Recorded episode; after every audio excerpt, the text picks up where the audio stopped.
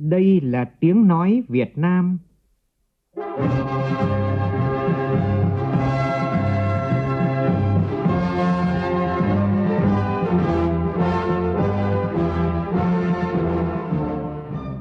là tiếng nói Việt Nam, phát thanh từ Hà Nội, thủ đô nước Cộng hòa xã hội chủ nghĩa Việt Nam.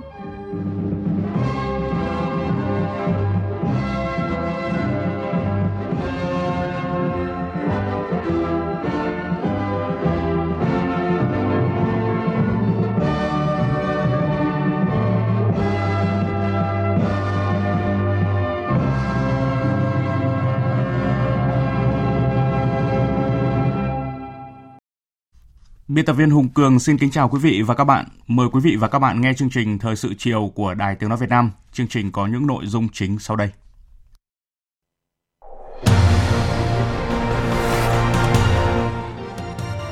Chủ trì cuộc họp chuẩn bị cho hội nghị của Thủ tướng Chính phủ với doanh nghiệp nhằm tháo gỡ khó khăn, thúc đẩy sản xuất kinh doanh, tái khởi động nền kinh tế. Thủ tướng Nguyễn Xuân Phúc nhấn mạnh đây là dịp để thúc đẩy tinh thần yêu nước, tinh thần có chí thì nên của dân tộc Việt Nam.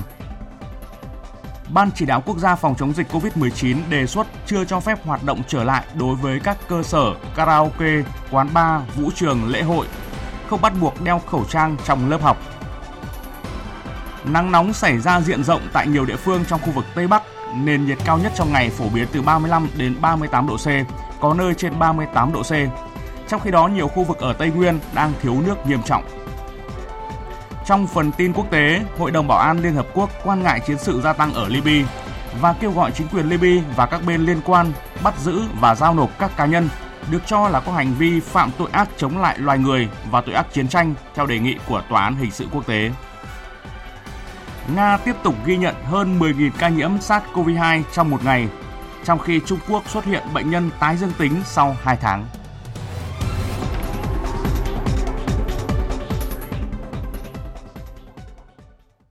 Bây giờ là nội dung chi tiết. Thưa quý vị và các bạn, sáng nay tại trụ sở Chính phủ, Thủ tướng Nguyễn Xuân Phúc chủ trì cuộc họp với lãnh đạo các bộ ngành để chuẩn bị cho hội nghị của Thủ tướng Chính phủ với doanh nghiệp nhằm tháo gỡ khó khăn, thúc đẩy sản xuất kinh doanh, tái khởi động nền kinh tế. Hội nghị dự kiến được tổ chức vào ngày 9 tháng 5 theo hình thức trực tuyến với sự tham dự của khoảng 6.000 người tại các đầu cầu. Cùng với đó, 800.000 doanh nghiệp, hơn 5 triệu hộ kinh doanh cá thể có thể theo dõi trực tiếp qua truyền hình và các phương tiện truyền thông. Thủ tướng Nguyễn Xuân Phúc nhấn mạnh đây không phải là hội nghị kêu khó, kêu khổ mà là dịp để thúc đẩy một tinh thần yêu nước, tinh thần có chí thì nên của dân tộc Việt Nam tiến bước trong giai đoạn mới. Phóng viên Vũ Dũng phản ánh.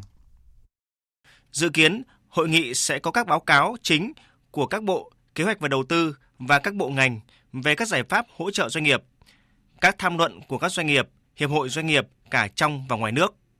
Thủ tướng Nguyễn Xuân Phúc yêu cầu tổ chức một số đầu cầu trực tuyến chính là đầu cầu tại trụ sở chính phủ, đầu cầu tại thành phố Hồ Chí Minh, đầu cầu tại thành phố Hà Nội và đầu cầu tại Đà Nẵng.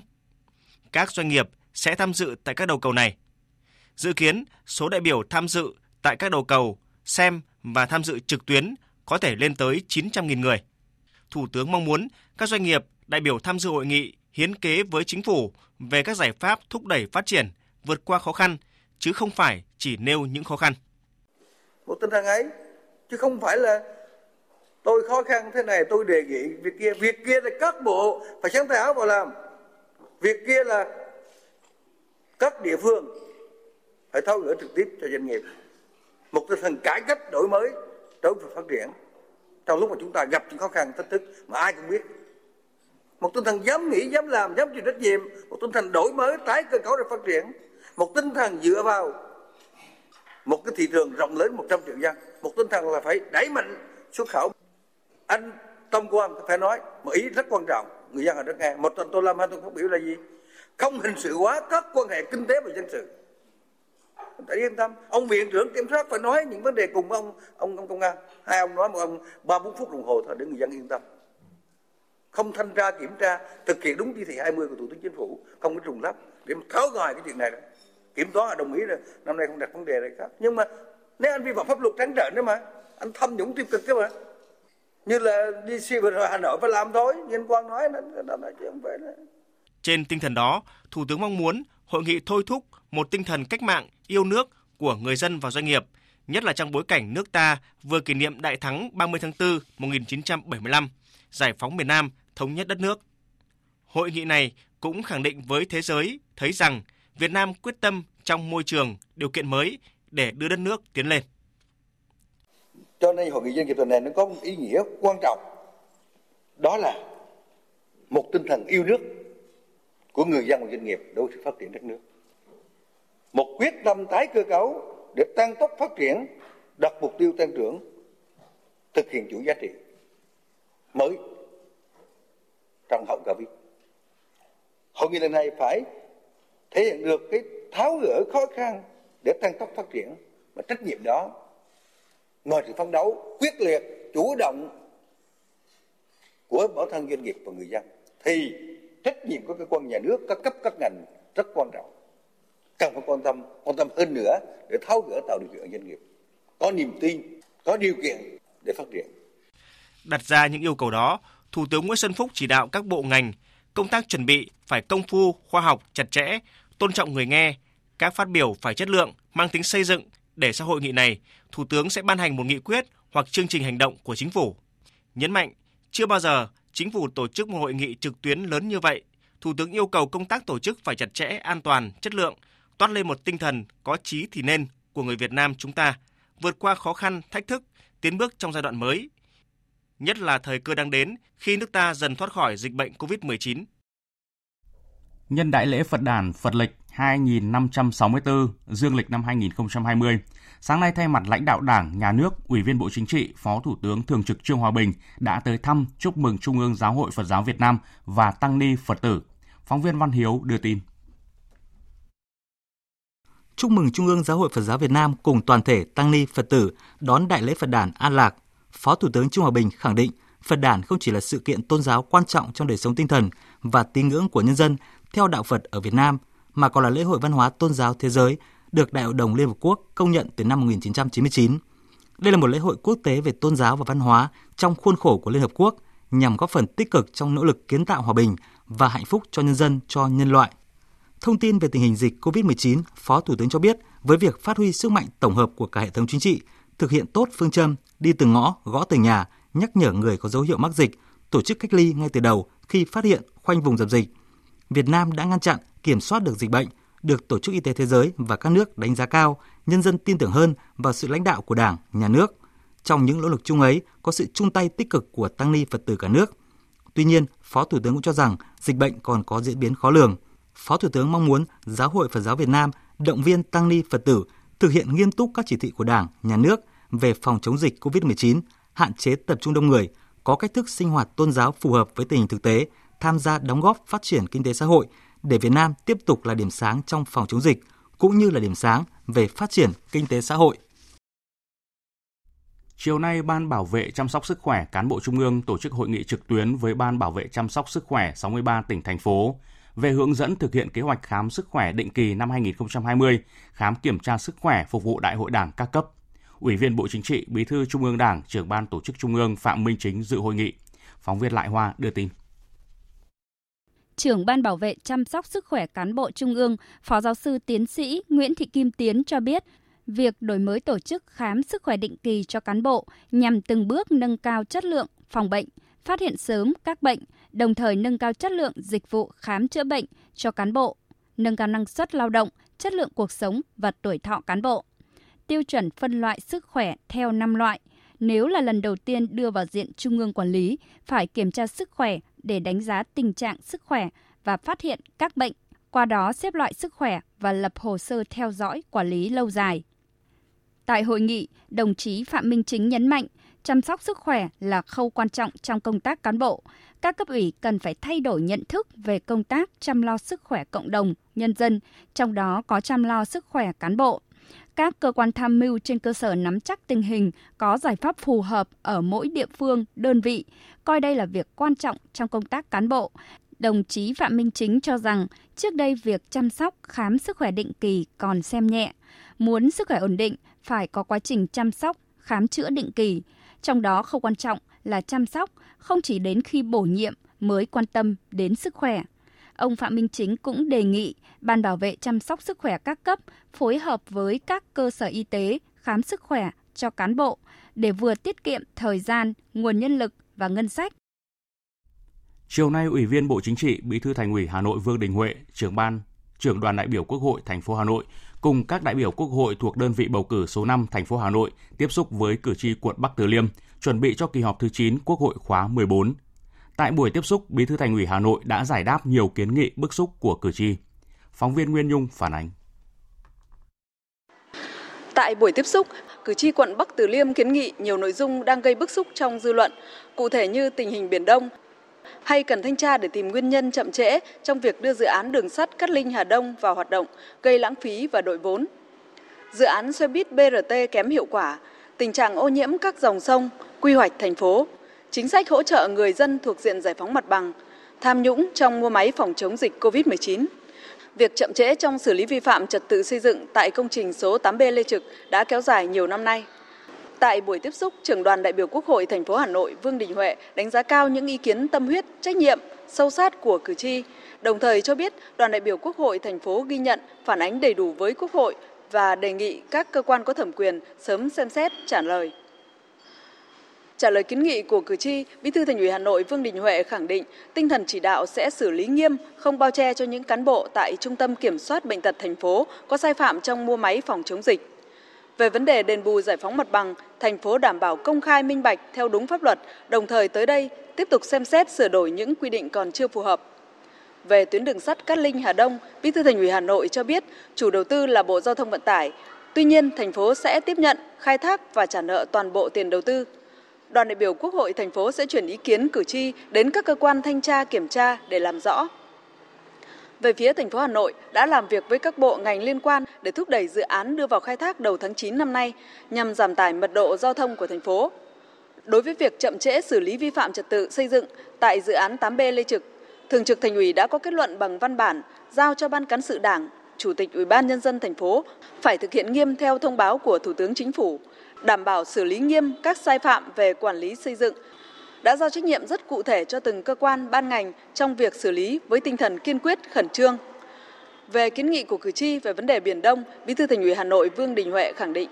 Chúng ta một mặt là phải kiên quyết và kiên trì bảo vệ toàn vẹn lãnh thổ, chủ quyền của quốc gia, rồi đấu tranh bằng các cái biện pháp hòa bình theo luật pháp quốc tế và công ước luật biển năm 1982 thì chúng ta đấu tranh giữ gìn chủ quyền và toàn vẹn lãnh thổ của chúng ta Đồng thời chúng ta cũng phải có những cái phương cách khéo léo để giữ gìn được cái môi trường hòa bình, ổn định để chúng ta xây dựng phát triển đất nước.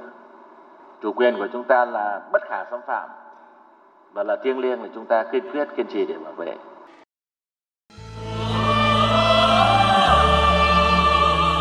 Hồ Chí Minh đẹp nhất tên người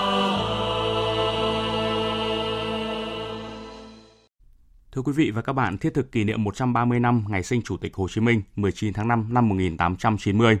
Hôm nay, Ban Quản lý Khu di tích Chủ tịch Hồ Chí Minh tại Phủ Chủ tịch đã khai mạc triển lãm Chủ tịch Hồ Chí Minh, lãnh tụ vĩ đại của Đảng Cộng sản và nhân dân Việt Nam, đại sứ hòa bình và hữu nghị của nhân dân thế giới. Triển lãm giới thiệu gần 250 bức ảnh tư liệu về Chủ tịch Hồ Chí Minh, những tài liệu, hình ảnh trải dài suốt quá trình từ khi người ra đi tìm đường cứu nước đến khi thành lập đảng, lãnh đạo nhân dân đấu tranh giành độc lập, thành lập nước Việt Nam Dân Chủ Cộng Hòa, tiến hành kháng chiến chống quân xâm lược, xây dựng chủ nghĩa xã hội. Triển lãm Chủ tịch Hồ Chí Minh, lãnh tụ vĩ đại của Đảng Cộng sản và nhân dân Việt Nam, đại sứ hòa bình và hữu nghị của nhân dân thế giới, góp phần khẳng định sức sống trường tồn của tư tưởng, đạo đức, phong cách Hồ Chí Minh, tài sản tinh thần to lớn của Đảng và dân tộc ta – mãi soi đường cho cuộc đấu tranh của nhân dân ta vì mục tiêu dân giàu, nước mạnh, xã hội công bằng, dân chủ, văn minh. Cũng dịp này, ngày hôm nay Hội thảo khoa học Chủ tịch Hồ Chí Minh, cuộc đời và sự nghiệp diễn ra ở khu di tích Chủ tịch Hồ Chí Minh tại Phủ Chủ tịch. Hội thảo do Bộ Văn hóa, Thể thao và Du lịch tổ chức. Hội thảo là dịp thể hiện lòng biết ơn vô hạn của các thế hệ người Việt Nam với công ơn to lớn của Chủ tịch Hồ Chí Minh với đất nước và dân tộc. Ban tổ chức cho biết đã nhận được 45 tham luận đầy tâm huyết, trí tuệ, trách nhiệm của các đồng chí lãnh đạo, nguyên lãnh đạo, nguyên cán bộ, cán bộ khoa học của Học viện Chính trị Quốc gia Hồ Chí Minh, của Ban tuyên giáo Trung ương, Viện Hồ Chí Minh và các lãnh tụ của Đảng, Tạp chí Cộng sản, Học viện Báo chí và Tuyên truyền, Báo Nhân dân, Bảo tàng Hồ Chí Minh, khu di tích Phủ Chủ tịch.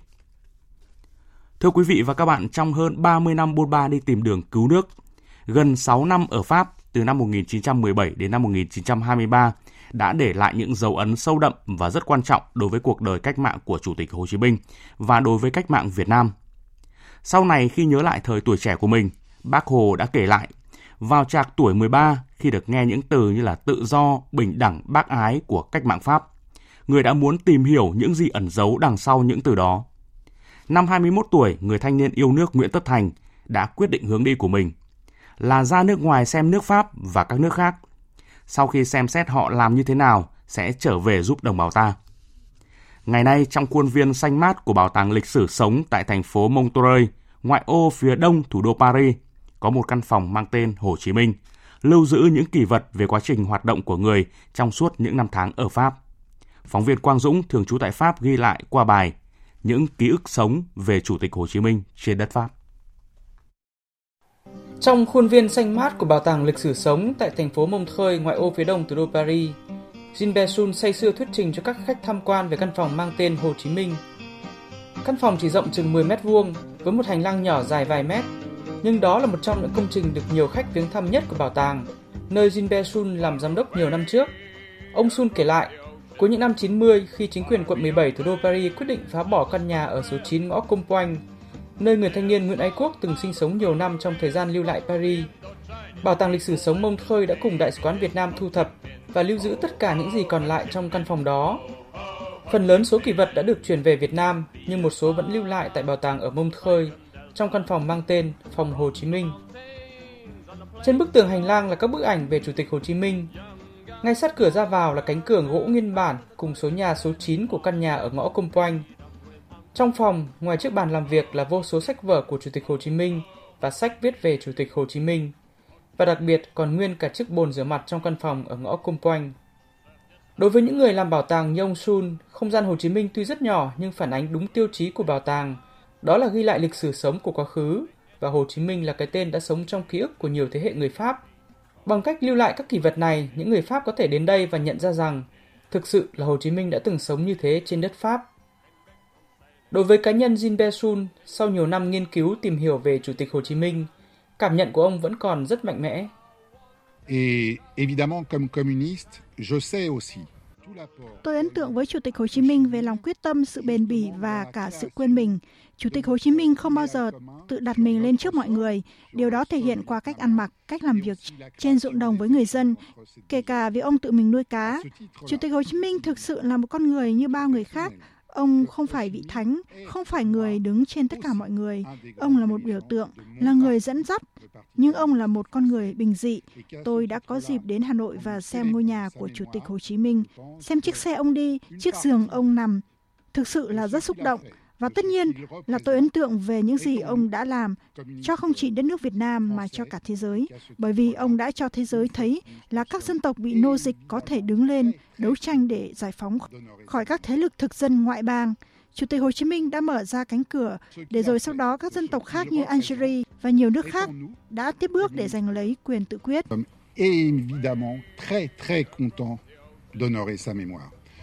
Cũng giống ông Jean Bersun, Phó thị trưởng thành phố Montreuil, ông Philippe Lamarche cũng nhớ về Chủ tịch Hồ Chí Minh với những ký ức sâu đậm. Với ông Lamarche, Chủ tịch Hồ Chí Minh không chỉ là người cha của nền độc lập dân tộc Việt Nam, mà còn là lãnh đạo lớn của những người Cộng sản Pháp. Là một người cộng sản, tôi hiểu tất cả những gì mà Chủ tịch Hồ Chí Minh đã đóng góp trong việc xây dựng lý tưởng chung của chúng ta trên đất nước Pháp cũng như trên đất Việt Nam và trong cả việc tạo ra các kết nối giữa hai bên trên cương vị cá nhân, đối với tôi, chủ tịch hồ chí minh cũng là một trong những lãnh đạo lớn của đảng của tôi, là đảng cộng sản pháp. Vì thế, khi chúng ta tưởng niệm những ký ức về chủ tịch hồ chí minh, tôi nghĩ rằng một phần trong những gì ông đã làm, những gì ông đã đại diện, vẫn sống mãi trong những người cộng sản pháp. Vì vậy, chúng tôi luôn hết sức vui mừng được tưởng niệm những ký ức về chủ tịch hồ chí minh. Ho Chi Minh Ho Chi Minh came back from sailing and he looked on his native land. Saw the want and the hunger of the Chinese people pouring soldiers on every hand. Ho, ho, Ho Chi Minh, ho, ho, Ho Chi Minh.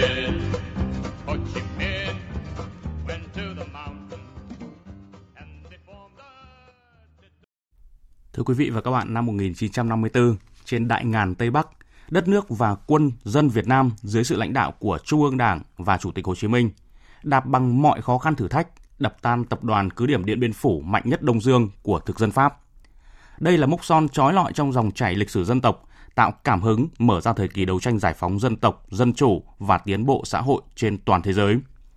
Chiều ngày 7 tháng 5 năm 1954, lá cờ quyết chiến quyết thắng của quân đội nhân dân Việt Nam tung bay trên nóc hầm tướng Đờ Cát, ghi dấu chiến dịch lịch sử Điện Biên Phủ đã toàn thắng. Lịch sử đã ghi lại trong đợt tấn công thứ hai của quân ta ở chiến dịch Điện Biên Phủ. Pháp rơi vào thế bị bao vây, nguy cơ tiêu diệt cận kề nên đã cho máy bay ném bom tàn sát dân thường ở trại tập trung Nong Nhai, xã Thanh Sương, huyện Điện Biên. 66 năm qua, vượt lên đau thương, ngày hôm nay bản làng Nong Nhai Thanh Sương đã thực sự vươn mình phát triển. Mời quý vị và các bạn cùng phóng viên Vũ Lợi, cơ quan thường trú khu vực Tây Bắc về thăm Nong Nhai trong những ngày tháng 5 lịch sử này. Cách trung tâm thành phố Điện Biên Phủ khoảng 5 km, theo quốc lộ 279 về phía cửa khẩu quốc tế Tây Tràng, bản Nong Nhai, xã Thanh Sương, huyện Điện Biên vẫn được biết là vùng đất của máu và nước mắt. Trong chiến dịch Điện Biên Phủ, ngày 25 tháng 4 năm 1954, tại đây, thực dân Pháp đã điên cuồng cho máy bay dội bom napalm xuống thảm sát hàng trăm người vô tội. Cuộc thảm sát đẫm máu này thể hiện sự bất lực của đế quốc thực dân khi không thể ngăn nổi lòng yêu nước của người dân Nong Nhai đã tìm mọi cách chi viện, tiếp tế lương thực cho bộ đội chủ lực tiến về giải phóng đất Mường Thành. Hơn 6 thập kỷ trôi qua, khu tưởng niệm cuộc thảm sát đẫm máu ở Nong Nhai vẫn sừng sững bên quốc lộ 279, con đường xuyên Á sang nước bạn Lào. Bức tượng người phụ nữ Thái trên tay bế đứa con đã bị bom giặc giết chết, như thể hiện nỗi đau tột cùng của những người mẹ mất con, nhưng vẫn kiên cường, bất khuất đứng lên. Ông Lò Văn Hạc, 80 tuổi, ở bản Nong Nhai, một trong những người dân may mắn sống sót sau vụ thảm sát đẫm máu năm ấy, nhớ lại. Lúc ấy chúng tôi đang thanh niên 14-15 tuổi đang chơi gù với nhau. Chúng tôi chạy đi vào cái đống ờ, của nhà tôi. Thế một lúc sau thấy sáng ra, sáng ra, thấy nhà cửa xung quanh cháy hết, khói ùm ùm. Lúc nó bỏ bom xuống, thấy người chết nhiều quá. Sáng hôm sau con đợt nó kéo con chó, nó kéo con người đi khắp nơi, chôn không hết đâu mà. Vừa chôn vừa sợ, nên rồi khiếp lắm. Chưa bao giờ nguôi ngoai về quá khứ đau thương mà giặc Pháp đã gây ra. Nhưng tất thảy, người dân Nong Nhai đều có chung suy nghĩ là cần gác lại mọi đau buồn để tiến về phía trước, làm cho cuộc sống tươi đẹp hơn. Ông Lò Văn Hạc chia sẻ, ngay sau giải phóng, người dân bản Nong Nhai đã đồng lòng, chung sức xây dựng quê hương. Dù cuộc sống khó khăn, cái ăn, cái mặc thiếu thốn, nhưng mọi người đã đùm bọc, giúp nhau dựng nhà, phát triển kinh tế, văn hóa cho tiến bộ, văn minh. Để rồi đến hôm nay, cuộc sống yên bình, hạnh phúc đã đang hiện hữu. Bây giờ nó giải phóng rồi, thấy thời đổi nhiều, ngay cái bản tôi nhà nào cũng làm nhà đẹp khang trang cả đi, đường xá đi lại, nhà nước và nhân dân cùng làm mà dân đã làm đấy khang trang thế này, nhà nào cũng đẹp, sáng sủa, sướng phấn khởi lắm mình ạ. Bây giờ đất nước như thế này rồi, chúng tôi chỉ giáo dục con cái ấy, làm thế nào là giữ cái truyền thống là đoàn kết dân tộc. Toàn xã Thanh Sương hiện có hơn 2.000 hộ với khoảng 8.000 nhân khẩu. Số hộ nghèo chỉ còn dưới 3%. Ông Nguyễn Văn Toàn, Bí thư Đảng ủy xã Thanh Sương, huyện Điện Biên, tỉnh Điện Biên cho biết, tận dụng lợi thế có tuyến quốc lộ 279 chạy qua, nhiều hộ dân trong xã đã đầu tư kinh doanh, buôn bán nên thu nhập từng bước nâng cao. Nhất là sau nhiều năm xây dựng nông thôn mới, với những đầu tư có trọng tâm, trọng điểm nên đời sống người dân được cải thiện nhiều. Mức thu nhập bình quân đầu người ở xã đạt trên 27 triệu đồng trên người trên năm. Từ xưa đến nay, cái truyền thống đoàn kết các dân tộc ở trên địa bàn thì đã được phát huy và giữ gìn. Các dân tộc thì à, đùm bọc, chung sống lẫn nhau. Bà con thì có một cái truyền thống à, giúp đỡ lẫn nhau, cùng nhau à, làm ăn, xây dựng và phát triển kinh tế. Cho nên là đến nay thì đời sống của bà con cũng rất là khá. Từ mảnh đất chịu vết thương chiến tranh nặng nề, bản Nong Nhai nói riêng, xã Thanh Sương nói chung, này đã thực sự thay da đổi thịt. Đến Thanh Sương hôm nay, trên con đường quốc lộ 279 huyết mạch, một bên là cánh đồng Mường Thanh xanh ngát mênh mông, một bên là khu đô thị mới Bom La đang ngày càng sầm uất phát triển. Từ tinh thần đoàn kết, gắn bó, đồng bào các dân tộc nơi đây đã gác lại nỗi đau quá khứ, vươn lên phát triển kinh tế, làm giàu trên vùng đất chiến trường bom đạn năm xưa.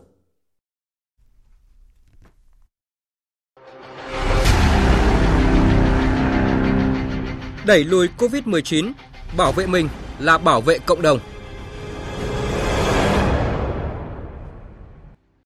Thưa quý vị và các bạn, khẳng định trường học không phải là nơi có nguy cơ cao bùng phát dịch COVID-19. Các chuyên gia lưu ý chú trọng các biện pháp phòng chống dịch tại bệnh viện, tại khu chợ, phương tiện công cộng và quan xá.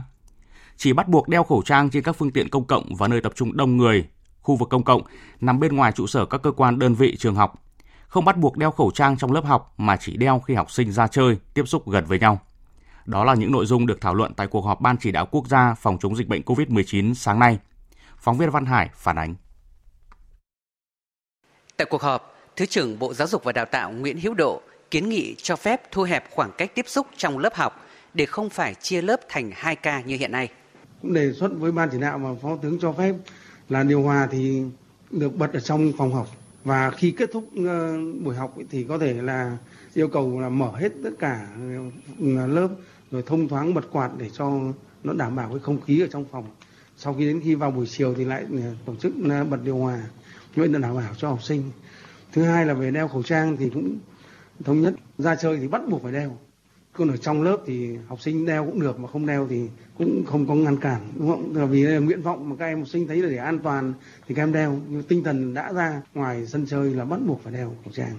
Trước kiến nghị này nguyên Thứ trưởng Bộ Y tế Lê Quang Cường, cố vấn cao cấp của Ban chỉ đạo quốc gia phòng chống dịch bệnh COVID-19 cho rằng trời chúng ta nóng thế này mà người ta sợ nhất là điều hòa trung tâm thôi, chứ còn các điều hòa trong từng lớp ấy, thì tôi đề nghị là vẫn cho các cháu dùng điều hòa, cái chuyện đấy rất là bình thường thôi. Chứ còn khẩu trang, tôi thì tôi đồng ý theo cái hướng khẩu trang là mình sẽ khuyến cáo là gì? Là nên đeo khẩu trang trong lớp học nhưng chúng ta không bắt buộc đeo khẩu trang trong lớp học. Thì chúng ta phải hiểu rằng đây là một cái loại bệnh mà chưa ai biết cả. Thế nên tất cả chúng ta làm đây đều dò đá qua sông hết và chúng ta phải làm từ từ. Chúng ta không nên làm một cách quyết liệt là bỏ ngay khẩu trang và chúng ta không bắt, chúng ta nói là khuyên là nên đeo khẩu trang trong lớp học.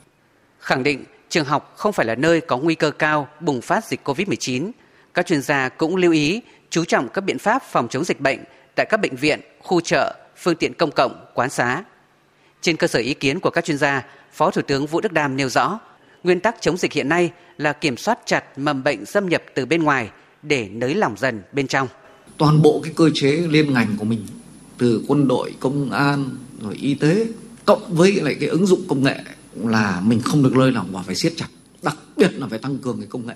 Coi là đây là hai điều kiện để mở mạnh trong nước. Là điều kiện một là bao tường vây bên ngoài thật chặt. Và điều kiện hai là tăng cường công nghệ. Để khi nó không may nó có vạn nhất, nó có một trường hợp ra thì mình bằng công nghệ và bằng cái hệ thống từ trước của mình là mình dập được ngay lập tức. Thế còn bây giờ đi vào cụ thể là tất cả mọi người dân về cơ bản vẫn tiếp tục khuyến nghị hạn chế đi ra ngoài là đeo khẩu trang nơi công cộng và trên các phương tiện công cộng là bắt buộc nơi công cộng ở đây mình hiểu là nơi nằm nằm bên ngoài các cái cơ quan trụ sở trường học cũng tại cuộc họp Ban chỉ đạo quốc gia đề xuất chưa cho phép hoạt động trở lại đối với các cơ sở karaoke, quán bar, vũ trường, lễ hội. Còn các dịch vụ khác cho mở lại như bình thường nhưng với điều kiện giữ khoảng cách tối thiểu 1 mét. Đồng thời đề xuất từ 0 giờ ngày 7 tháng 5 cho dỡ bỏ toàn bộ quy định về giãn cách chỗ ngồi trên tàu bay và cho phép tăng tần suất trên các đường bay nội địa. Liên quan đến lĩnh vực giao thông sau dịch COVID-19, Bộ Giao thông Vận tải đã thống nhất với Sở Giao thông Vận tải Hà Nội không bắt buộc hành khách đi xe buýt nội đô phải khai báo y tế điện tử và đo thân nhiệt. Sau khi nghiên cứu các biện pháp phòng dịch đã thực hiện đối với hoạt động vận tải hành khách bằng xe buýt với các quy định hiện hành về phòng chống dịch COVID-19, Bộ Giao thông Vận tải cho biết với xe buýt nội đô, xét đặc thù của loại hình vận tải hành khách bằng xe buýt nội đô, dừng đỗ nhiều điểm để đón trả khách, thời gian dừng đỗ ngắn, hành khách lên xuống xe liên tục. Việc yêu cầu hành khách khai báo y tế và đo thân nhiệt trước khi lên xe sẽ dẫn đến tình trạng ùn tắc giao thông trên đường. 80.000 khẩu trang y tế gửi tặng nước bạn Đức thể hiện tình cảm của Việt Nam dành cho chính phủ và nhân dân Đức. Đó là khẳng định của Bộ trưởng Bộ Kế hoạch và Đầu tư, Chủ tịch Hội hữu nghị Việt Đức Nguyễn Tri Dũng tại lễ trao tặng khẩu trang y tế cho đại sứ Cộng hòa Liên bang Đức Guido Heiner diễn ra sáng nay tại Hà Nội. Phóng viên Hồ Điệp đưa tin. Phát biểu tại lễ trao tặng, Bộ trưởng Bộ Kế hoạch và Đầu tư, Chủ tịch Hội hữu nghị Việt Đức Nguyễn Trí Dũng nêu rõ, món quà 80.000 khẩu trang y tế trao tặng cho chính phủ và nhân dân Cộng hòa Liên bang Đức hôm nay là tình cảm, sự chia sẻ và giúp đỡ của chính phủ và nhân dân Việt Nam. Món quà này tuy không lớn với trị giá 1 tỷ 40 triệu đồng, nhưng nó thể hiện tình cảm của Việt Nam giúp đỡ nước bạn Đức vượt qua giai đoạn khó khăn trong dịch bệnh COVID-19. Thay mặt chính phủ và nhân dân Cộng hòa Liên bang Đức, Đại sứ Đức Guido Heiner cảm ơn chính phủ và nhân dân Việt Nam, đồng thời bày tỏ sự ngưỡng mộ và ấn tượng trước những thành công của Việt Nam đạt được trong công tác chống dịch. Việt Nam là một trong những quốc gia chống dịch thành công nhất hiện nay. Tôi nghĩ rằng thành công của Việt Nam có được nhờ sự chỉ đạo sát sao của chính phủ Việt Nam. Thứ hai, đó là nhờ sự đồng lòng, nỗ lực sẵn sàng hy sinh của người dân Việt Nam đồng hành cùng chính phủ. Tôi hy vọng hai nước chúng ta sẽ tiếp tục hợp tác chặt chẽ hơn nữa trong cuộc chiến chống dịch COVID-19 cũng như thúc đẩy hợp tác kinh tế thương mại giữa Việt Nam và Cộng hòa Liên bang Đức sau đại dịch. Ngày hôm nay, Quỹ Nhi đồng Liên Hợp Quốc tại Việt Nam và Bộ Y tế phát động chiến dịch lòng tốt dễ lây trên các phương tiện thông tin đại chúng và truyền thông xã hội. Hoạt động nhằm kêu gọi thanh thiếu niên thể hiện sự giúp đỡ cộng đồng bằng cách khuyến khích sự đồng cảm, bao dung, vị tha, hòa đồng và chia sẻ các giải pháp đổi mới sáng tạo để ngăn chặn đại dịch COVID-19. Chiến dịch nhấn mạnh vào ba thông điệp chính là hãy giúp đỡ mọi người, hãy đồng cảm và hãy lạc quan. Tin của phóng viên Hà Nam. Chiến dịch Lòng tốt dễ lây sẽ được phát động trên mạng xã hội và truyền thông đại chúng trong những tuần tới. Các hoạt động chính của chiến dịch bao gồm khuyến khích đối thoại với các nhà hoạch định chính sách, những người có tầm ảnh hưởng và thanh thiếu niên thông qua các phương tiện truyền thông đại chúng. Khuyến khích thanh thiếu niên nói lên tiếng nói của mình thông qua các diễn đàn sáng tạo trên mạng xã hội của UNICEF và Bộ Y tế, với sự tham gia của các nghệ sĩ, những người trẻ tuổi hoạt động sáng tạo và thanh thiếu niên để khuyến khích tư duy sáng tạo và giải quyết vấn đề. Khuyến khích sự tham gia của những người có tầm ảnh hưởng đến giới trẻ, các nghệ sĩ trên các mạng xã hội để truyền tải các thông điệp lạc quan tích cực. Tăng cường thông điệp của thanh thiếu niên đi tiên phong, gương là người tốt, khuyến khích thông điệp chia sẻ và quan tâm đến người xung quanh thông qua các câu chuyện, bài viết, ký sự ảnh, video ngắn trên truyền thông đại chúng và mạng xã hội. Hưởng ứng phong trào hiến máu tình nguyện sáng nay tại Trung tâm Phát thanh Quốc gia 58 Quán sứ Hà Nội, hàng trăm cán bộ, phóng viên, biên tập viên, kỹ thuật viên, nghệ sĩ của Đài Tiếng nói Việt Nam tham gia hiến máu. Ghi nhận của phóng viên Kim Thanh. Anh đây bao lâu rồi anh? À, khoảng uh... từ 8 giờ sáng nay, nhiều cán bộ, phóng viên, kỹ thuật viên đến đăng ký tham gia hiến máu mọi người xếp hàng, đảm bảo giãn khoảng cách phòng chống dịch COVID-19, đợi làm các thủ tục xét nghiệm trước khi hiến máu. Từ năm 2003 đến nay, nhà báo Nguyễn Thị Kim Oanh, Phó trưởng phòng thư ký, kênh truyền hình VOV đã 19 lần hiến máu tình nguyện. Thực ra về cái lượng máu dự trữ nó không chỉ là cái dịch Covid-19 và hàng năm chúng ta cũng có rất nhiều những cái đợt mà thiếu máu dự trữ ví dụ như là Tết hoặc là dịp hè hoặc là những cái cao điểm mà bị tai nạn giao thông nhiều thì cái lượng máu dự trữ nó cũng khá là hiếm mình nghĩ rằng là mỗi một người khi hiểu đúng về hiến máu và tác dụng của hiến máu thì cái việc ờ, các bạn can đảm đi hiến máu nó cũng là chuyện bình thường. Nếu chúng ta có thể thì chúng ta hãy đi hiến máu vì mình và vì mọi người cũng giúp ích được cho mình trong cái chuyện là mình cũng xác định là ban đầu là sức khỏe của mình thế nào. Tôi nghĩ là đấy là một cái mà nó cũng có lợi khi mà chúng chú tình nguyện đăng ký đi hiến máu. Lần thứ 8 tham gia hiến máu, kỹ thuật viên Lê Ngọc Diệp Công tác tại Đài Phát sóng Phát thanh Mễ Trì cho biết, mỗi giọt máu là biểu hiện của sự sống và tiếp sức cho sự sống. Dòng máu ấy chảy trong cơ thể nhiều người thì nó trở thành một làn sóng của yêu thương, là tinh thần đồng bào cao đẹp. Phụ nữ hay đàn ông khi mình đã hiến máu rồi thì cái lượng máu mình lấy đi rồi thì nó sẽ sản sinh ra cái máu mới à, giúp cho da rẻ và cái lượng hồng cầu của mình làm mới rất là tốt.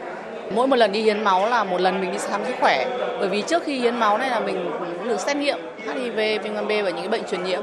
Mình nghĩ là cái tốt. Cái thứ hai là sức khỏe mình thấy cũng không ảnh hưởng gì khi mỗi lần hiến máu. Vì bản thân mình là năm nào mình cũng đi. Lần ít thì mình à, hiến 250 ml lần nhiều như hôm nay là mình hiến 350 ml tùy sau cái số cân nặng bác sĩ tư vấn cho mình thì mình hiến được mình thấy rất là tốt Hoạt động hiến máu nhân đạo đã trở thành hoạt động thường niên của Đài Tiếng Nói Việt Nam suốt hơn 10 năm qua. Dịp này, Đài Tiếng Nói Việt Nam có hơn 300 cán bộ, phóng viên, biên tập viên, kỹ thuật viên đăng ký tham gia hiến máu. Mời quý vị nghe tiếp chương trình Thời sự chiều của Đài Tiếng Nói Việt Nam. Tại hội nghị thúc đẩy phát triển chăn nuôi lợn diễn ra sáng nay, Bộ trưởng Bộ Nông nghiệp và Phát triển Nông thôn Nguyễn Xuân Cường khẳng định thúc đẩy chăn nuôi lợn nhanh nhưng phải an toàn, phòng dịch bệnh, trong đó đặc biệt chú trọng đến chăn nuôi hộ và các hợp tác xã đáp ứng điều kiện an toàn sinh học. Phản ánh của phóng viên Minh Long.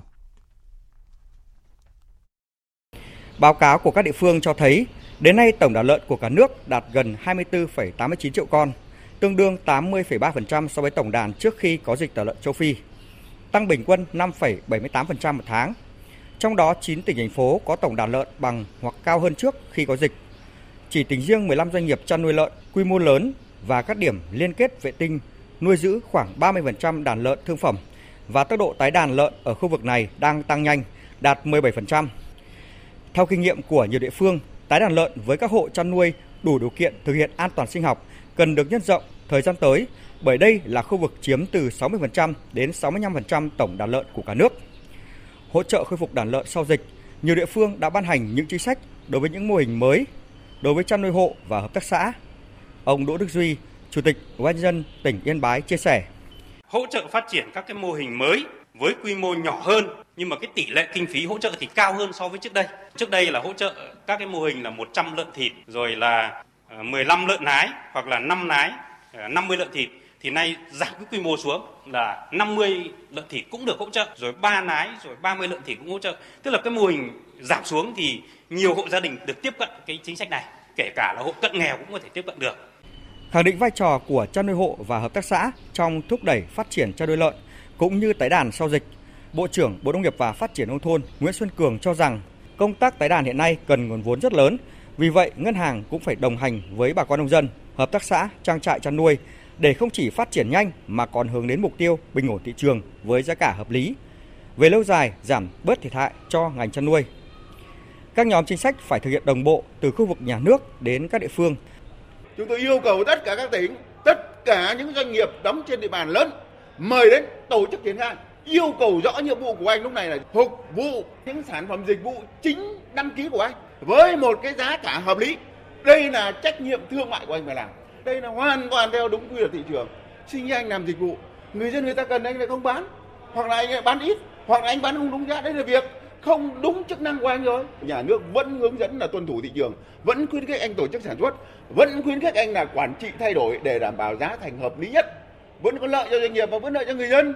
Đây mới là nghệ thuật nuôi dưỡng bảo vệ thị trường lâu dài của chính các anh.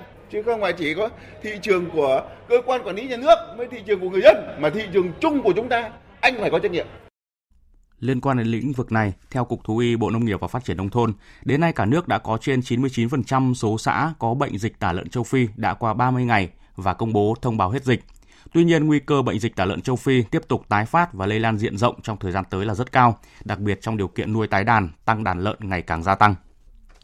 Ngày hôm nay sau kỳ nghỉ lễ kéo dài 5 ngày, lực lượng chức năng nước bạn Trung Quốc đã bắt đầu làm thủ tục cho hàng hóa thông quan qua cửa khẩu cầu Bắc Luân 2, thành phố Móng Cái, tỉnh Quảng Ninh. Ghi nhận của Duy Thái, phóng viên Đài Tiếng Nói Việt Nam thường trú khu vực Đông Bắc. Đầu giờ làm việc sáng nay, ngày 6 tháng 5, tại khu vực cửa khẩu cầu Bắc Luân 2, thành phố Móng Cái, rất đông xe container xếp hàng chờ làm thủ tục xuất hàng. Công tác kiểm dịch được các lực lượng chức năng phối hợp chặt chẽ, thống nhất như bố trí các vị trí kiểm tra y tế, phòng cách ly tạm thời đối với lái xe, công nhân bốc xếp. Các phương tiện chở hàng qua cửa khẩu được phun khử trùng bằng hệ thống tự động và được điều khiển bởi đội lái xe trung chuyển, công nhân bốc xếp hàng hóa cũng được quản lý và trang bị bảo hộ phòng dịch. Theo Đại úy Ngô Quang Đại, Phó trạm trưởng trạm biên phòng cửa khẩu quốc tế Bắc Luân, việc siết chặt các biện pháp phòng dịch cũng phần nào kéo dài thời gian thông quan hàng hóa, nhất là về phía lực lượng chức năng nước bạn. Hiện nay thì à, buổi sáng thì à, cơ bản là xe Việt Nam người ta sau thời gian nghỉ lễ thì người ta dồn ở khu cửa khẩu khá đông, số lượng là khoảng gần 100 xe. Hiện nay thì sang đấy chủ yếu là xe không, xe không sang với đấy lấy hàng về, nguyên liệu gia công, sợi, còn phía Trung Quốc thì đang làm thủ tục sang bên này thì cơ bản cái lượng hàng hóa đi qua cửa khẩu Bắc Luân 2 này chủ yếu là mặt hàng gia công là chính và một số thiết bị, máy móc của mỏ khoảng 8 tiếng. Họ sang bên kia họ cũng làm thủ tục như Việt Nam vào bãi rồi người ta bắt đầu mới bốc hàng rồi kiểm hóa để cho xuất cảnh về Việt Nam. Từ ngày 9 tháng 2 đến ngày 30 tháng 4 tại khu vực cửa khẩu cầu Bắc Luân 2 có gần 10.000 lượt xe xuất nhập cảnh với lượng hàng hóa luân chuyển gần 200.000 tấn. Thưa quý vị và các bạn, những ngày qua, nắng nóng xảy ra diện rộng tại nhiều địa phương trong khu vực Tây Bắc. Nền nhiệt cao nhất trong ngày phổ biến từ 35 đến 38 độ C, có nơi trên 38 độ C. Phóng viên Đài Tiếng Nói Việt Nam thường trú khu vực Tây Bắc đưa tin. Riêng tại tỉnh Sơn La, do ảnh hưởng của vùng áp thấp phía Tây phát triển mạnh và mở rộng về phía Đông Nam, kết hợp với hiệu ứng phơn, nên trong ngày hôm nay mùng 6 tháng 5 tiếp tục xảy ra nắng nóng diện rộng, có nơi nắng nóng đặc biệt gay gắt với nền nhiệt độ cao nhất phổ biến từ 35 đến 38 độ, có nơi trên 39 độ C. Thời gian nắng nóng cao điểm từ 11 đến 17 giờ với nhiệt độ trên 35 độ C. Dự báo trong những ngày tiếp theo, nhất là từ ngày mùng 7 đến ngày mùng 10 tháng 5, cường độ nắng nóng tiếp tục gia tăng với nền nhiệt độ cao nhất phổ biến từ 37 đến 40 độ C, có nơi trên 40 độ C. Độ ẩm tương đối thấp nhất trong ngày phổ biến 30 đến 45%, thời gian có nhiệt độ trên 35 độ từ 10 đến 18 giờ. Bác sĩ Đặng Thị Thúy, trưởng khoa cấp cứu, Bệnh viện Đa khoa tỉnh Sơn La khuyến cáo nắng nóng có thể ảnh hưởng đến sức khỏe con người, đặc biệt là người cao tuổi và trẻ em. Để phòng và giữ gìn sức khỏe trong mùa nắng nóng thì tôi có vài lời khuyên đối với người dân như sau. Cái thứ nhất là uống nhiều nước, ăn đầy đủ chất dinh dưỡng, ăn nhiều của rau quả tươi. Và ra ngoài trời thì nên mặc áo dài tay, màu sáng và đội nón rộng vành. Khi dùng quạt thì không nên quạt thẳng vào người và khi dùng điều hòa thì nên để điều hòa từ 28 đến 29 độ và cũng không nên thay đổi đột ngột ở nơi mà nhiệt độ thấp với nhiệt độ cao ví dụ ăn trong phòng điều hòa mà chúng ta ra ngoài đột ngột cũng sẽ ảnh hưởng đến sức khỏe. Trong khi đó tại khu vực Tây Nguyên, do hạn hán kéo dài, nắng nóng gần 2 tháng nay, hàng trăm hộ dân ở các xã Ea Ba, Ea Quen, Ea Nuôn, Tân Hòa thuộc huyện biên giới Buôn Đôn, tỉnh Đắk Lắk thiếu nước sinh hoạt trầm trọng. Để có nước sử dụng, người dân phải dùng máy bơm, bơm từ các vũng nước cạn còn sót lại từ các ao hồ, sông suối, giếng hay là mua nước bình về để sử dụng. Phản ánh của phóng viên Tuấn Long tại Tây Nguyên. Anh Vũ Thanh Hùng ở thôn 18B xã Ea 3 huyện Buôn Đôn cho biết, nguồn nước chính từ giếng đào phục vụ sinh hoạt cho 6 thành viên trong gia đình đã cạn kiệt. Hơn tháng nay, anh phải dùng xe công nông chở bồn đi xin hoặc mua nước của người dân trong vùng về sử dụng. Nước xài mình xin được một bồn được ngàn lít thì xài được hai ba ngày, nhưng mà giờ xung quanh hàng xóm người ta thì cũng khô cạn hết rồi. Có thể là đi xin xa hơn, cực hơn nữa đi xin nước về thì nó cũng khô cạn rồi thì ăn uống không được vệ sinh lắm chỉ tắm rửa giặt giũ thôi. Nếu mà đi ăn uống thì phải mua nước bình về rất là khó khăn. Nước thì bây giờ cũng lên giá nữa giờ cũng phải tầm gần 20 ngàn bình rồi. Thì nói chung là mình tiêu thụ một ngày một bình 20 nghìn thì một tháng vậy là cần phải 6, 600 ngàn. Còn bà Nguyễn Thị Nguyệt ở thôn 1 xã Ea Nhôn huyện Bôn Đôn cho biết, người dân ở thôn và vùng lân cận đã thiếu nước sinh hoạt nhiều ngày qua. Hiện gia đình và vài hộ trong thôn phải chia sẻ nguồn nước duy nhất tại giếng khoan sau nhà, nhưng không còn đảm bảo. Nói chung nhín hết, ai cũng là nhín nước hết. Cạn hết rồi đó, có nhờ ba bông nhà xài chung một giếng sao nhất. Bom suốt ngày, mùa nắng bom suốt ngày. Cứ chặt bom chặt bom cho bom bao nhiêu, bom lần chưa được một xô này. Nước nó đục hậu lên đất không luôn. À chỉ rửa thôi, tắm giặt, nấu ăn không dám rồi. Hàng tháng như là kéo dài chết là phải cũng cần phải có nước sạch, nước đồ người ta tài trợ cho chứ. Theo giả soát của Phòng Nông nghiệp và Phát triển Nông thôn huyện Bôn Đôn, từ đầu mùa khô năm 2020 tới nay, địa phương có khoảng 1.200 hecta cây trồng các loại như lúa, ngô, khoai, sắn, hồ tiêu, cà phê và cây ăn quả bị khô hạn. Trong đó, gần 300 hecta đã bị mất trắng. Khoảng 1.100 hộ dân thiếu nước sinh hoạt, tập trung chủ yếu ở ba xã là Tân Hòa, Ea Ba và Ea Nhôn.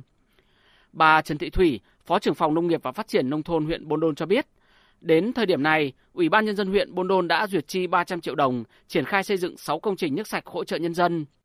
Phòng Nông nghiệp tiếp tục giả soát thiệt hại để tham mưu cho Ủy ban Nhân dân huyện có phương án hỗ trợ phù hợp. Tiếp theo là thông tin thời tiết chi tiết trên cả nước. Vâng thưa quý vị và các bạn, nắng nóng và nắng nóng gay gắt còn nơi đặc biệt gay gắt là hình thái thời tiết tương đối phổ biến trong ngày hôm nay tại nhiều khu vực tỉnh thành trên cả nước. Và theo Trung tâm Khí tượng Quốc gia, nắng nóng còn có chiều hướng gia tăng từ nay đến cuối tuần. Tuy nhiên, lúc này ở Bắc Bộ trong đó có thủ đô Hà Nội, mây mỗi lúc một dày hơn. Dự báo chiều tối và đêm nay, nhiều khu vực trên cả nước sẽ có mưa rào và rông vài nơi, với cảnh báo trong cơn rông có khả năng xảy ra lốc xét và gió giật mạnh. Tuy nhiên, mưa chỉ diễn ra vào chiều tối và đêm. Ngày mai, nắng nóng gay gắt tiếp tục gia tăng ở Bắc Bộ nói chung, Bắc và Trung Trung Bộ, với nền nhiệt độ cao nhất phổ biến từ 37 đến 40 độ. Vùng núi Bắc và Trung Trung Bộ đặc biệt có nơi lên tới 40 đến 42 độ.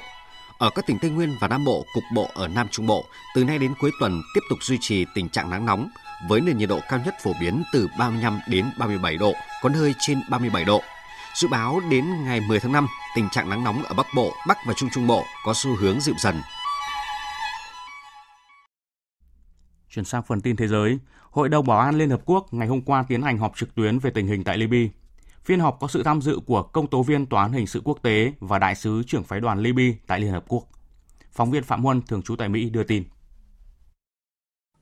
Các nước thành viên Hội đồng Bảo an bày tỏ quan ngại về tình hình chiến sự gia tăng, cũng như các tác động về an ninh và nhân đạo ở Libya thời gian gần đây, đặc biệt là các cuộc tấn công nhắm vào dân thường và các cơ sở dân sự, trong đó có các cơ sở y tế trong bối cảnh Libya đang ứng phó với đại dịch COVID-19.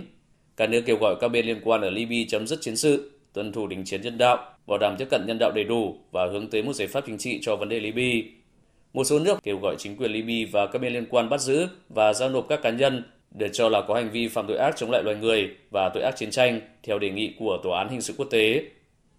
Đại sứ Phạm Hải Anh, Phó trưởng phái đoàn thường trực Việt Nam tại Liên Hợp Quốc, kêu gọi các bên ở Libya tôn trọng lệnh đình chiến nhân đạo và sớm trở lại đàm phán trên các kênh chính trị, quân sự và kinh tế trên cơ sở nghị quyết 2510 của Hội đồng Bảo an về Hội nghị Berlin về Libya.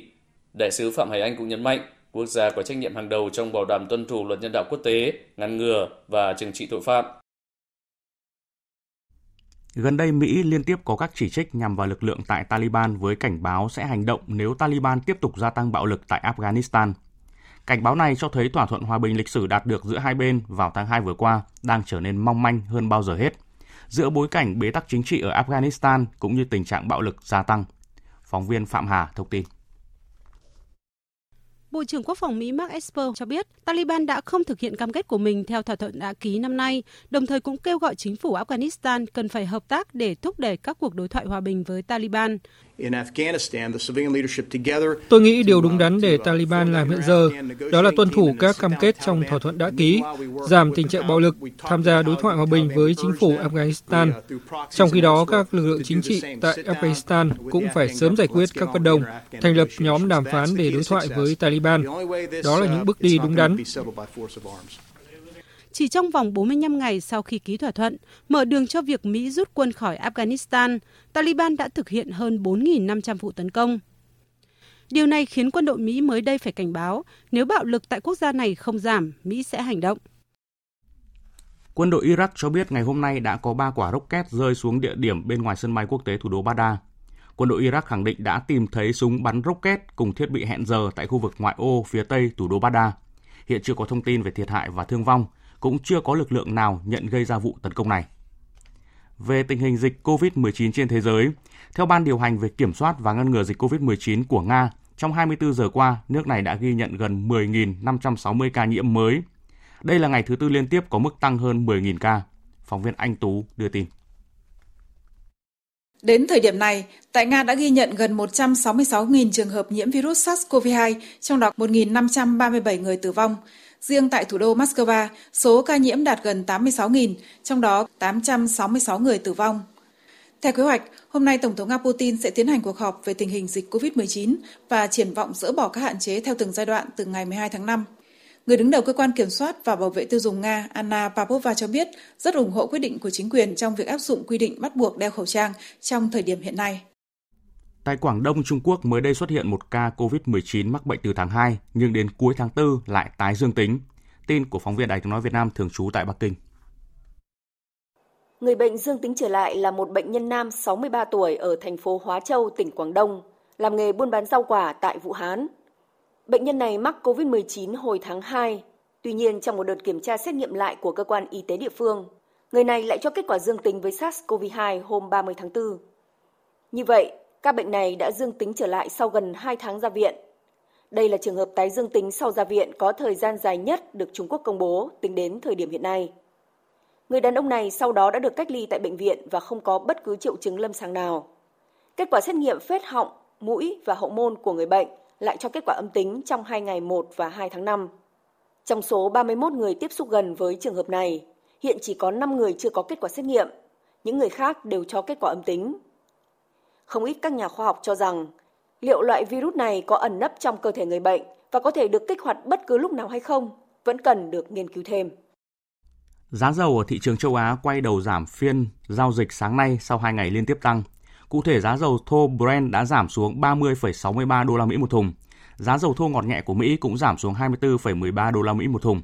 Chiến lược gia về thị trường toàn cầu IC Corp, ông Stephen Innet nhận định các nhà giao dịch đã rất thận trọng trong phiên giao dịch sáng nay để chờ đợi các phản ứng của Trung Quốc liên quan bất đồng với Mỹ về cuộc khủng hoảng COVID-19. Đêm nay mưa sao băng Eta Aquarit, mưa sao băng Bảo Bình sẽ xuất hiện trên bầu trời nhiều quốc gia, trong đó có Việt Nam. Eta Aquarit là mưa sao băng loại trên trung bình xảy ra hàng năm trong khoảng thời gian từ ngày 19 tháng 4 đến ngày 20 tháng 5. Thời điểm quan sát tốt nhất đối với mưa sao băng thường chỉ một hoặc hai đêm quanh cực điểm của nó. Mưa sao băng này có nguồn gốc từ sao chổi Hanley. Các mảnh vụn của sao chổi này lao vào khí quyển trái đất và cháy sáng do áp suất khí quyển tạo thành rất nhiều sao băng có thể nhìn thấy từ mặt đất. Thời điểm quan sát lý tưởng nhất hiện tượng này là dạng sáng, khoảng sau 2 giờ sáng cho tới khi mặt trời mọc. Trên thực tế, đêm trước và sau thời điểm này cũng có thể nhìn thấy sao băng nếu có điều kiện quan sát tốt. Theo Hội Thiên văn học trẻ Việt Nam, mưa sao băng Eta Aquaris có vị trí trung tâm là chòm sao Aquarius hay còn gọi là chòm sao Bảo Bình. Do đó người quan sát có thể tìm thấy nó ở bầu trời phía đông. Trong điều kiện lý tưởng, Eta Aquaris có thể mang tới từ 30 đến 50 sao băng mỗi giờ trong khoảng thời gian gần với cực điểm. Tiếp theo như thường lệ là trang tin thể thao.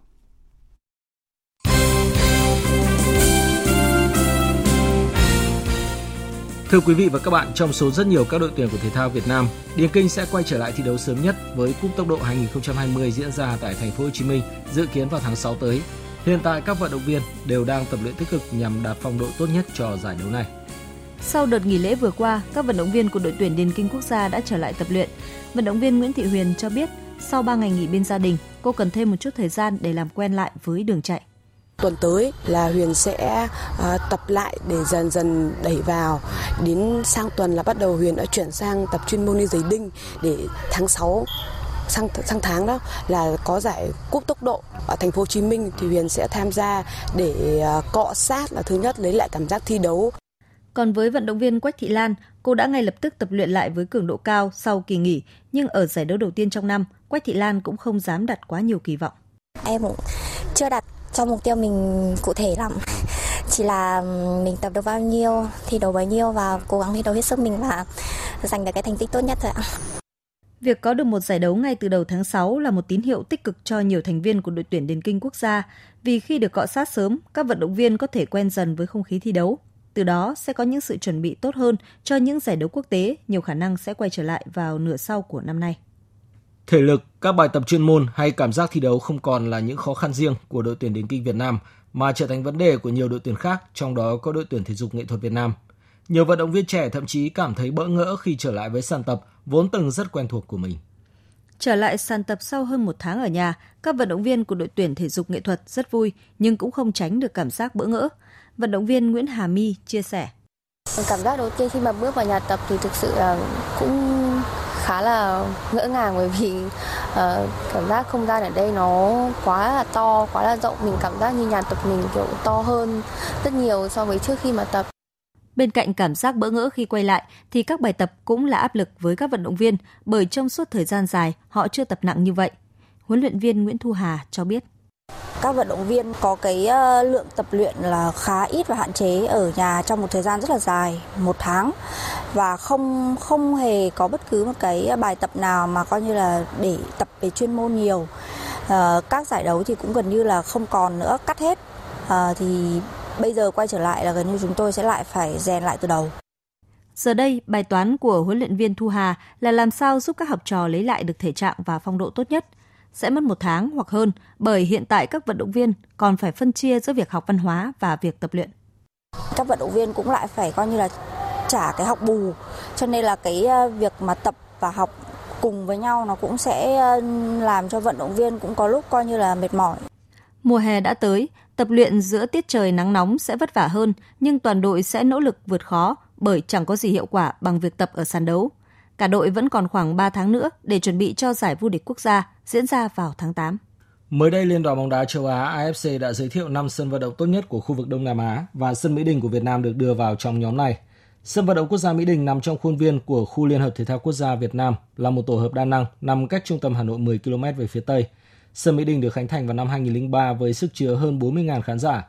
Cùng xuất hiện trong top 5 sân vận động biểu tượng của Đông Nam Á còn có sân quốc gia Australia ở Sydney, sân Gelora Bung Karno ở Jakarta, Indonesia, sân quốc gia Malaysia ở Bukit Jalil, sân Raja Mangala ở Bangkok, Thái Lan. Do mặt sân Hà Tĩnh đang bị xuống cấp nghiêm trọng, công ty cổ phần bóng đá chuyên nghiệp Việt Nam, Liên đoàn bóng đá Việt Nam và ban điều hành V-League đã có văn bản gửi Sở Văn hóa Thể thao và Du lịch tỉnh Hà Tĩnh đề nghị nhanh chóng có biện pháp cải tạo mặt sân để đảm bảo yêu cầu trong thi đấu. Tuy nhiên, ông Võ Hồng Sơn, giám đốc Trung tâm huấn luyện và thi đấu thể dục thể thao tỉnh Hà Tĩnh cho rằng, với tình hình hiện tại, mặt sân khó hồi phục kịp để phục vụ thi đấu khi V-League 2020 dự kiến khởi tranh vào đầu tháng 6 tới đây. Như vậy, việc Hà Tĩnh có được thi đấu trên sân nhà hay phải thuê sân khác để đá khi V-League 2020 trở lại vẫn đang bị bỏ ngỏ. Dự báo thời tiết Phía Tây Bắc Bộ ít mây, đêm không mưa, ngày nắng nóng và nắng nóng gai gắt, có nơi đặc biệt gai gắt, gió Tây Nam cấp 3, nhiệt độ từ 24 đến 39 độ.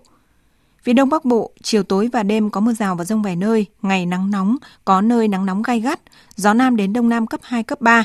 Trong cơn rông có khả năng xảy ra lốc xét và gió giật mạnh, nhiệt độ từ 25 đến 37 độ, riêng Quảng Ninh, Hải Phòng cao nhất từ 31 đến 34 độ. Các tỉnh từ Thanh Hóa đến Thừa Thiên Huế, đêm không mưa, ngày nắng nóng và nắng nóng gai gắt, có nơi đặc biệt gai gắt, gió Tây Nam cấp 3, nhiệt độ từ 25 đến 39 độ, riêng vùng núi có nơi cao nhất lên tới 40 đến 42 độ. Các tỉnh ven biển từ Đà Nẵng đến Bình Thuận ít mây, đêm không mưa, phía Bắc ngày nắng nóng và nắng nóng gai gắt, phía Nam ngày nắng có nơi có nắng nóng. Chiều tối có mưa rào và rông vài nơi, gió đông đến đông nam cấp 2 cấp 3, nhiệt độ từ 25 đến 38 độ, riêng Ninh Thuận, Bình Thuận cao nhất 35 độ. Tây Nguyên, chiều tối và đêm có mưa rào và rông vài nơi, ngày nắng nóng, gió nhẹ. Trong cơn rông có khả năng xảy ra lốc, xét và gió giật mạnh, nhiệt độ từ 21 đến 37 độ. Nam Bộ, chiều tối và đêm có mưa rào và rông vài nơi, ngày nắng nóng, gió nhẹ. Trong cơn rông có khả năng xảy ra lốc, xét và gió giật mạnh, nhiệt độ từ 25 đến 36 độ. Khu vực Hà Nội, chiều tối và đêm có mưa rào và rông vài nơi, ngày nắng nóng, có nơi nắng nóng gai gắt, gió Nam đến Đông Nam cấp 2, cấp 3.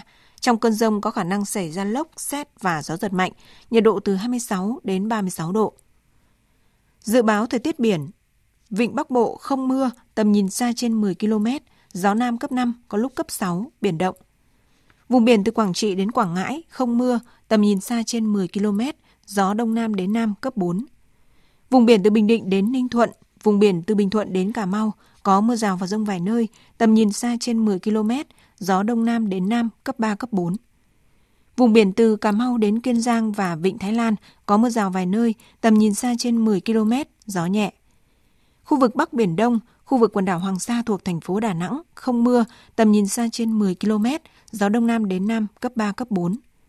Khu vực giữa và Nam Biển Đông và khu vực quần đảo Trường Sa thuộc tỉnh Khánh Hòa có mưa rào và rông vài nơi, tầm nhìn xa trên 10 km, gió nhẹ.